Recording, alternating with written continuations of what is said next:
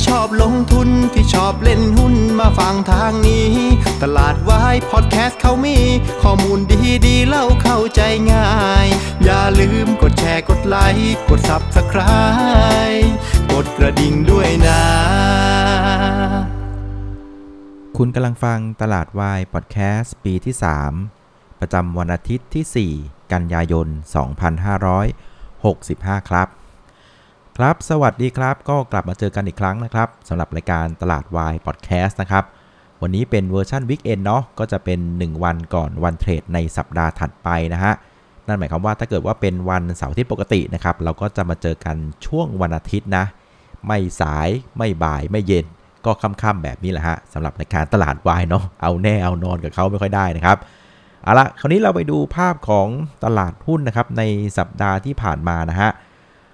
สัปดาห์ที่ผ่านมาเนี่ยจริง ๆ ต้นสัปดาห์เนี่ยถือว่ามามาดีเลยนะครับ จันทร์อังคารพุธนะแม้ว่าวันจันทร์จะเปิดกระโดดลงหลังจากย่อยข่าวเรื่องของประธานเฟดใช่ไหมจากเรื่องของการประชุมแจ็คสันโฮนะครับวันจันทร์ก็กระโดดลง แต่ว่าวันอังคารเนี่ยก็สามารถเด้งกันขึ้นมาแรง แล้วก็ปิดแกลบได้อย่างสวยงามเลยนะครับพุธก็ยังพอยืนได้ แต่ว่าเพิ่งจะมาเซกันตอนช่วงของวันพฤหัสวันศุกร์นะ เซกันลงมานะครับ มันก็เลยทำให้แลนลี่นะครับหกสัปดาห์ติดต่อกันนะครับ ก็เลยต้องจบที่ติดลบในสัปดาห์นี้นะครับ โดยสัปดาห์นี้ในภาพรวมเนี่ยเซตอินดี x ก็ปิดลบไป 1.4%นะครับ ไปปิดที่ 1,622 จุดนะครับ ก็แม้ว่านะครับ มันจะเป็นการจบแรลลี่สั้นๆ นะ แต่ว่าการเคลื่อนไหวของเซตอินดี x อะเอาก็จริงแล้วผมว่าถือว่าแข็งแรงกว่าตลาดหุ้นใน อาอเมริกากันพอสมควรเลยนะครับ อย่างในภาพของวันศุกร์เนี่ย ถ้าเกิดเพื่อนๆ ไปย้อนดู Time Frame Day เนี่ย จะสังเกตว่าตลาดหุ้นนะครับ มันโมเมนตัมมันถูกเทมาตั้งแต่วันพฤหัสใช่ไหมแต่ว่าวันศุกร์เนี่ยก็โดนเทต่อนะครับ แต่ว่าจังหวะการเทเนี่ยมันมีแรงดึงกลับไงอ่าระหว่างวันนะครับวันศุกร์เนี่ย SET Index ลงไปทำ low แถวๆ1610 เลยนะ หลุดเส้นค่าเฉลี่ย 200 วันตอนครับตอนนี้มันอยู่ที่ 1615นะครับแต่ว่าสุดท้ายก็สามารถดึงกลับมาปิด นะครับ1622 ได้นะครับ ก็อยู่เหนือเส้นค่าเฉลี่ย200 วันนะครับ เพราะฉะนั้นต้องบอกว่าทรงของ SET Index ยังไม่ได้เสียเลยนะ ถือว่ายังพอได้อยู่นะครับ เพียงแต่ว่าตลาดหุ้นต่างประเทศเนี่ยมันอาจจะดู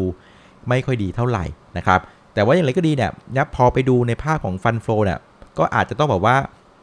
มีเสียวกันพอสมควรนะครับ เพราะว่าหลังจากนะครับประธานเฟดแกก็ออกมาให้ข้อมูลใช่ไหมในเรื่องของการประชุมแจ็คสันโฮคือภาพเนี่ยมันเป็นในลักษณะว่า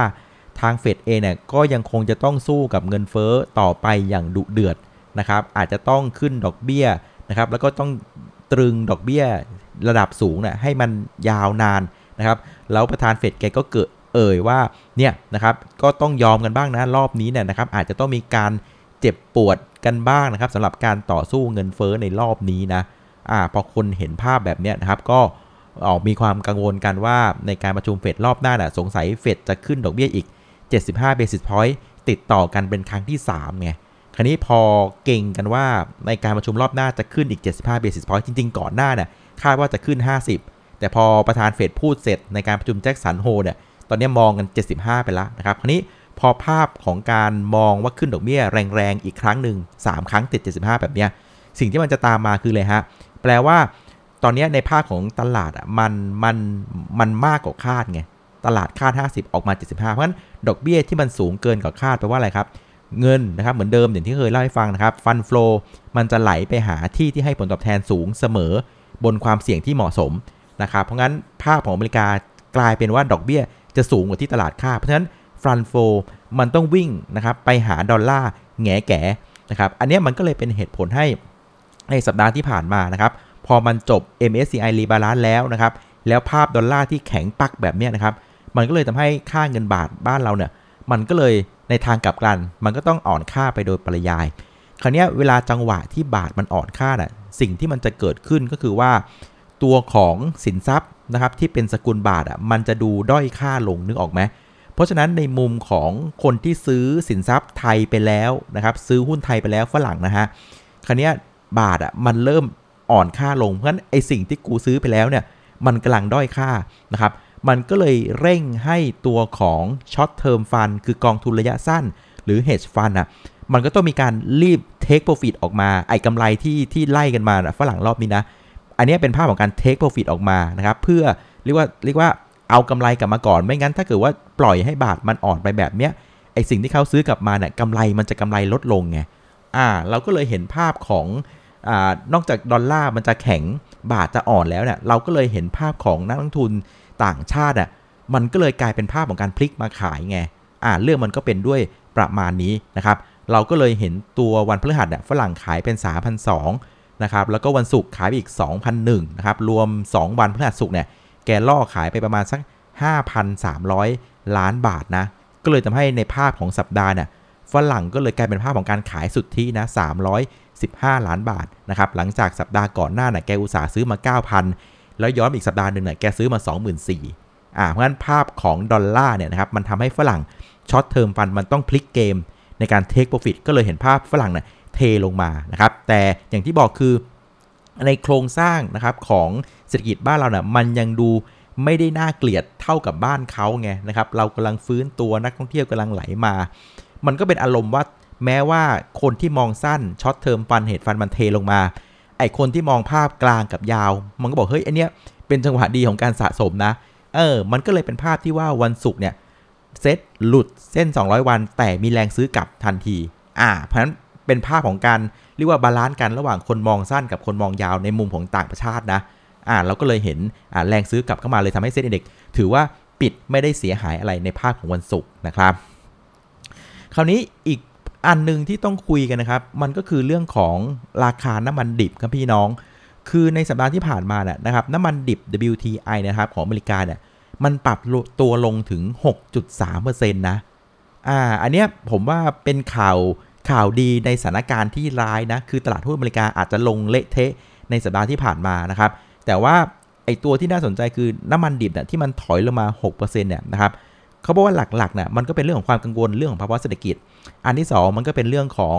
อการเจรจานะครับนิวเคลียร์อิหร่านเนี่ยนะครับ ก็กำลังเจรจากันอยู่ แล้วใกล้จะบรรลุข้อตกลงแล้วนะครับเขาบอกว่าถ้าเกิดว่าบรรลุข้อตกลงปั๊บเนี่ยนะครับ supply หรืออุปทานจากอิหร่านอะมันจะกลับเข้าสู่ตลาดอีกประมาณวันละ 3 ล้านบาร์เรล ซึ่งมันก็สามารถออฟเซ็ตนะครับหักล้างกับเรื่องของการที่แบนน้ำมันจากรัสเซียได้ประมาณแถวๆ3ล้านบาร์เรลเหมือนกัน อันนี้มันก็เลยเป็นข่าวดีของอุตสาหกรรม น้ำมันสิไม่สิต้องบอกว่าเป็นข่าวดีของผู้บริโภคน้ำมันนะครับมันเลยทำให้น้ำมันมันถอยลงมา แต่ว่ามันเป็นข่าวร้ายของกลุ่ม o p e ปกไง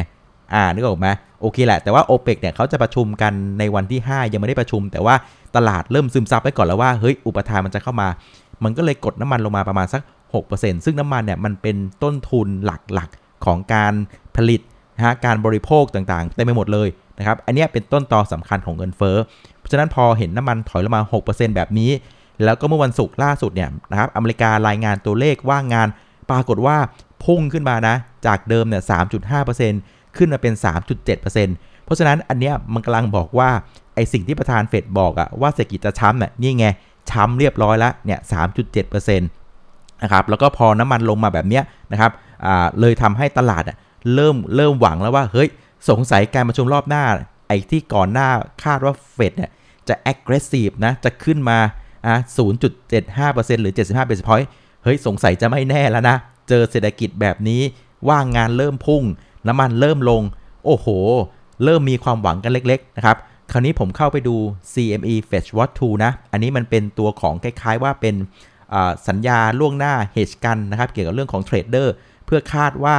ธนาคารกลางสหรัฐจะใช้ดอกเบี้ยอะไรเท่าไหร่ยังไง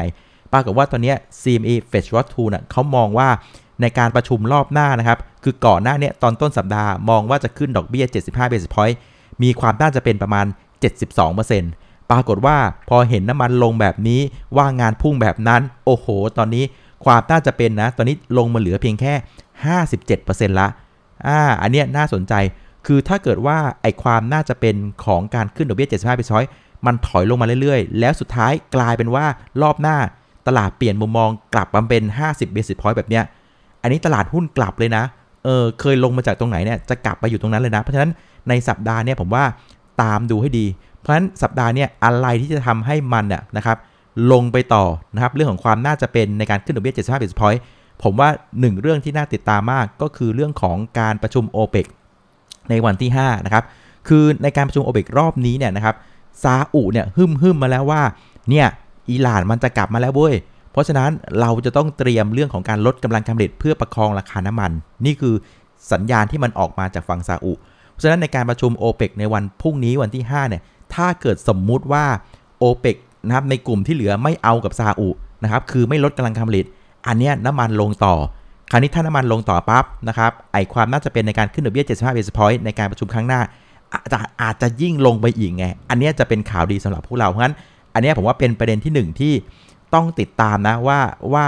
มันจะออกมาทางไหนนะครับ มันจะส่งผลต่อการตัดสินใจของเฟดในรอบถัดไป อันนี้ผมว่าเป็นเป็นพอยที่ค่อนข้างใหญ่นะสำหรับอ่าที่จะกดตัวของความน่าจะเป็นในการ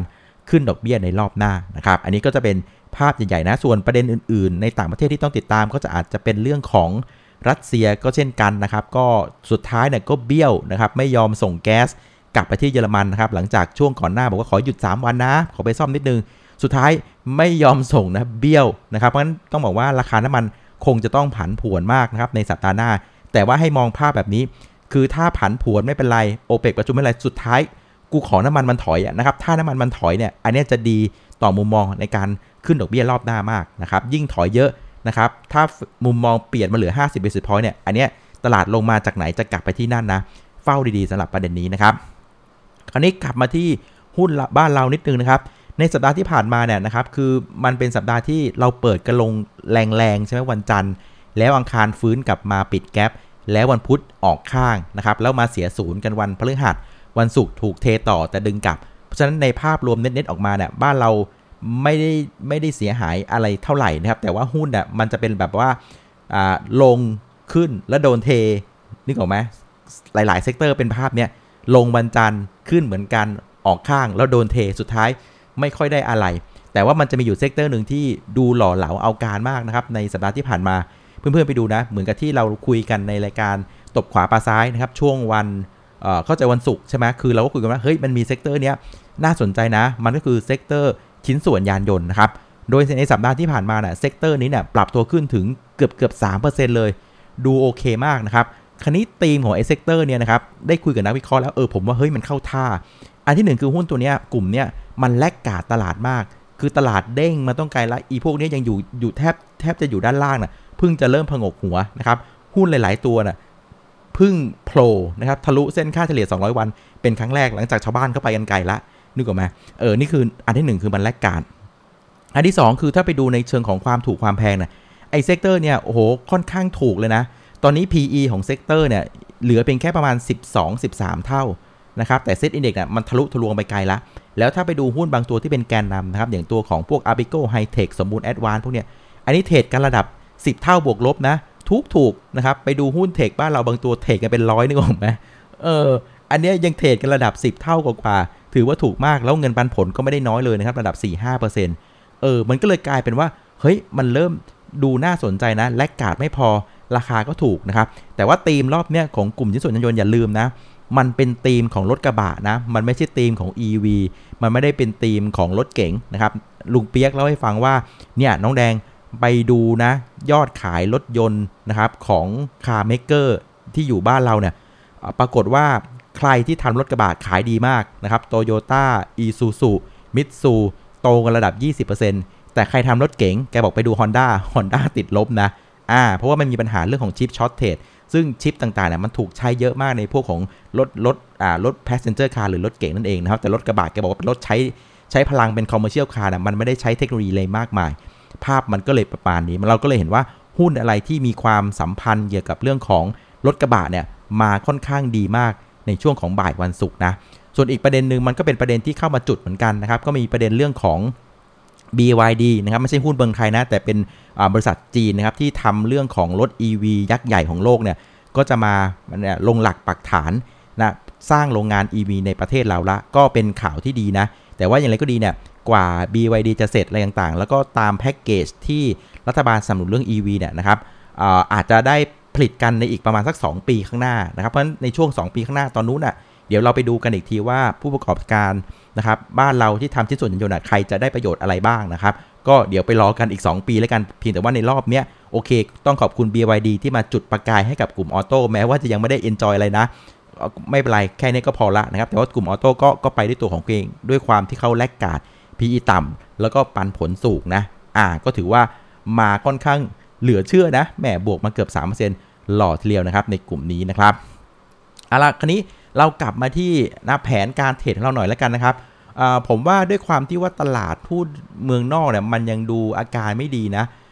ไปสังเกตดูตลาดหุ้นดาวโจนส์เมื่อวันศุกร์เนี่ยนี่ก็ยังลงอีก 300 จุดนะลบไปอีก1%นะครับตัวของ NASDAQ เองลบอีก 1.4% S&P 500 ก็ลบอีก 1%เพราะในภาพรวมนะครับต้องบอกว่าไอไอดัชนีที่ผมเล่าๆให้ฟังเนี่ยนะครับมันเป็นพอชั่นใหญ่ของตลาดหุ้นทั่วโลกไงเพราะฉะนั้นในภาพ เมกะภาพใหญ่แบบเนี้ยนะครับตลาดหุ้นสินทรัพย์เสี่ยงอะมันยังเป็นภาพของการถูกเทอยู่นะครับ จนกว่าอะไรผมว่าจนกว่าอย่างที่บอกคือถ้ามุมมองของตลาดเริ่มเปลี่ยนเมื่อไหร่ว่า รอบหน้าไม่ใช่ 75 basis point ละเอาสัก 50 เนี่ย ถ้ามุมมันเปลี่ยนปั๊บเนี่ย สินทรัพย์เสี่ยงหรือหุ้นเมืองนอกมันถึงจะกลับ ตอนนี้มันยังไม่เปลี่ยนไง ตอนนี้มันยังเป็น 75 basis point อยู่ แต่ว่าความน่าจะเป็นมันเริ่มถอยลงมาละ หลังจากเห็นตัวเลขว่างงานพุ่ง จากหลังจากเห็นราคาน้ำมันดิบมันซุดลงมาฉะนั้นไฮไลท์สำคัญในสัปดาห์หน้าคือราคาน้ำมันนะครับ แล้วก็ตัวเลขเศรษฐกิจที่จะสะท้อนอ่าอเมริกาว่ายิ่งแย่ยิ่งดีนะตอนนี้นะ ถ้าเศรษฐกิจตัวเลขออกมาแย่นะ ผมว่าตลาดจะชอบนะครับมันเราก็จับตาประเด็นนี้ต่อไปอีกสักพักหนึ่งแต่ว่าในภาพอย่างที่บอกคือมันเป็นภาพที่มันจะเป็นอารมณ์ของการลดสินทรัพย์เสี่ยงอยู่เพราะงั้นตลาดหุ้นบ้านเราคงจะต้องได้รับผลกระทบบ้างนะ แต่ว่าผมชอบตรงที่ว่า ในวันศุกร์เนี่ยสิ่งที่มันแสดงออกคือหลุดปุ๊บดึงกลับแบบเนี้ยผมว่าคนที่มองกลางมองยาวนะ่ะเขาก็พร้อมที่จะสู้เหมือนกันนะสำหรับตลาดหุ้นบ้านเรามองเป็นโอกาสเหมือนกันนะงั้นตลาดหุ้นบ้านเราผมคิดว่าน่าจะเอาอยู่นะในสัปดาห์หน้าแม้ว่าอาจจะยังไม่ได้ขึ้นนะ แต่ก็ไม่น่าจะลงนะอ่าแต่ว่าอาจจะต้องให้จุด stop loss นิดนึงนะครับ จุด stop loss ก็คือเอาเป็นโลของวันศุกร์แล้วกัน ซึ่งโลของวันศุกร์เนี่ยมันไปตรงกับโลของอวันที่ 23 นะครับ สิงหานะครับ ตรงนั้นมันอยู่แถวๆสักหนึ่งหกหนึ่งศูนย์นะครับ เพราะงั้นในสัปดาห์หน้าระหว่างย่อยข่าวกันแบบนี้นะ ถ้าไม่หลุด 1610อะพอได้พอได้อยู่นะครับ แต่ว่าต้องต้องยอมนะ 1610น่ะมันเป็นจุดที่ต่ำกว่าเส้นค่าเฉลี่ย200 วันแล้วนะ แต่ว่ารอบเนี้ยคือเส้นค่าเฉลี่ย200 วันอะมันวันเนี้ยมันเอาไว้ดูในจังหวะที่ว่าแม่งดึงแล้วดึงกลับ ลงแล้วดึงกลับแค่นั้นนะครับ หน้าที่มันอยู่เป็นแค่นั้น แต่ว่า stop loss นะครับเราอยู่ที่ 1610 เพราะฉะนั้นมันอาจจะมีกระชอกหลุดเส้น 200 วันมาก็ได้ไม่เป็นไร แต่ว่าอย่าให้หลุด 1610 นะครับ แต่ว่าถ้าระหว่างวันเนี่ยมันระหว่างสัปดาห์เนี่ยมันยืน 16 15 หรือเส้นค่าเฉลี่ย200 วันได้เนี่ยอันนี้ถือว่าโอเคไม่ได้เสียหายอะไรนะครับ เพราะฉะนั้นสรุปนะเส้น 200 วัน 1615 นะครับ มันทำหน้าที่ที่จะบอกว่าทรงของตลาดหุ้นไม่เสียนะครับ ทรงไม่เสียคือหลุดได้ไม่ว่าแต่ดึงให้ดึงกลับ แล้วให้อยู่เหนือเนี่ยถือว่าโอเค นะครับหน้าที่ของมันบอกประมาณนี้ แต่ว่าไอ้จุด stop loss คือเป็นจุดที่มอบตัวเลิกกันเนี่ยนะครับลดน้ำหนักกันนะคือประมาณ 1610 นะครับมันสัปดาห์หน้าเหวี่ยงได้ไม่ว่ากันอย่าให้หลุด 1610 เป็นใช้ได้ แล้วถ้ามันยืน 16อ่า15 ได้เหนือเส้นเฉลี่ย200 วัน อันนี้ถือว่าโอเคทรงไม่ได้เสียอะไรนะครับ ซึ่งกว่าที่เราจะเห็นช็อตในการประชุมอีกครั้งหนึ่งเนี่ยนะครับเฟดเนี่ยมันก็อยู่ประมาณสักวันที่ 20-21 นะมันก็ยังพอมีเวลาเพราะฉะนั้นคิดว่าตลาดหุ้นคงจะ ย่อยข่าวไซเวย์แบบนี้นะครับ อย่าให้หลุด 1610ได้ ก็โอเคละสำหรับตลาดหุ้นไทยนะครับเอาละช่วงนี้ก็ตลาดทุนอาจจะอึดอัดยากนิดนึงนะ แต่ผมคิดว่าเหมือนเดิมนะครับ เราไม่ได้ลงทุนในดัชนี เราไม่ได้ลงทุนในดาวโจนส์นึกออกไหมเราลงทุนในบริษัทจดทะเบียนไทยนะครับเพราะฉะนั้นเพื่อนๆอย่าลืมทำกันบ้านนะหุ้นอะไรที่เป็นหุ้นเก่งๆนะครับมีความสามารถพิสูจน์ตัวเองมาแล้วเอาตัวรอดมาได้หลายครั้งนะครับ หุ้นเหล่านี้นะครับ ผมว่า เฝ้าไว้ดีๆแล้วกันนะครับ หาจุดรับจุดอะไรที่อยากได้ไว้ด้วยนะครับ ก็ทำกันบ้านไว้ตลอดเวลาแล้วกันเนาะเอาละวันนี้ก็ประมาณนี้แล้วกันนะ ตอนแรกว่าจะคุยกัน 10 นาทีนี่ปาไป 19 นาทีละนะครับเอาละวันนี้ขออนุญาตลาไปก่อนครับเจอกันทีวันพรุ่งนี้นะครับกับรายการตลาดวายพอดแคสต์นะครับ สวัสดีครับผม